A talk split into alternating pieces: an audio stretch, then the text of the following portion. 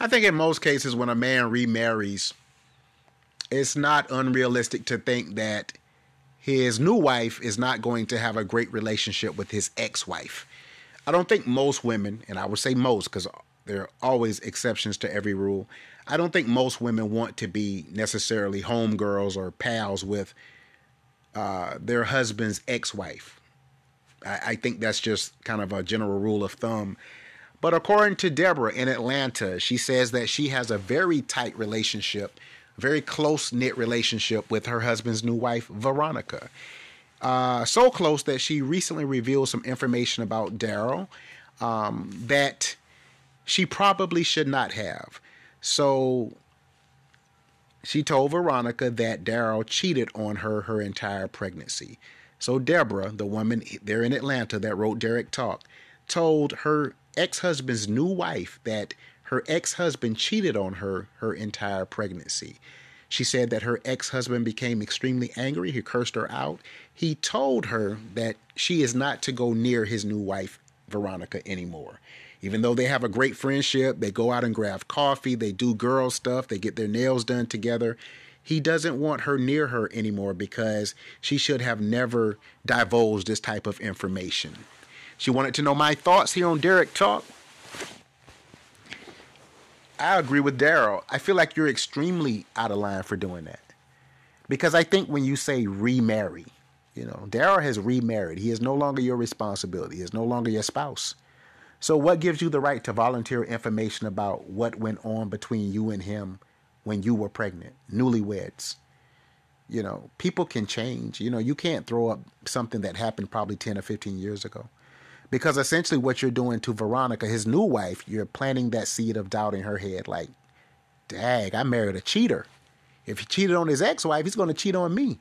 You know, they're a newly married couple. She doesn't know Daryl that well. So essentially, by you telling her that he cheated on you while you were pregnant, that's kind of, uh, you know, looking like a, a character flaw to her. Like, I married a man who would cheat on a pregnant woman. So what you're doing now is potentially driving a wedge between uh, your ex-husband and his new wife, and I think it's uncalled for, unnecessary. Sometimes it's just best just to leave those type of situations situations alone. If you were going to have a conversation with his new wife, talk about the new movie on Netflix called The Mother with Jennifer Lopez. Talk about the kids. Talk about something else. But don't talk about, you know, how he cheated on you while you were pregnant. Why is that necessary? I think the thing about women, uh, and this is the difference, I think a primary difference between women and, and men, Men can forget stuff. We can leave stuff in the past. We can squash it. Women have an extremely hard time letting stuff go. Like, it sounds to me, Deborah, in Atlanta, that you're still hurt by what Daryl did to you when you were pregnant. You're still traumatized by it. So, what you're doing is unpacking to his new wife, hey, he cheated on me when I was pregnant. I, I just don't feel like it's called for. And I feel like you're going to potentially cause problems in a new marriage where there shouldn't be any. Daryl, I'm thinking, is not that man anymore. He may be, but I think he deserves the benefit of the doubt.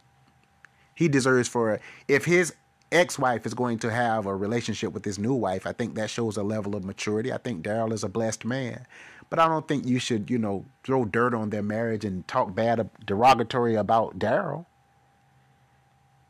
I'm agreeing with him. Now I'm starting to think you want to actually sabotage their new marriage. Because why would you reveal that type of information? Out of all the things you could have said about your ex husband, you say that he cheated on you your entire pregnancy?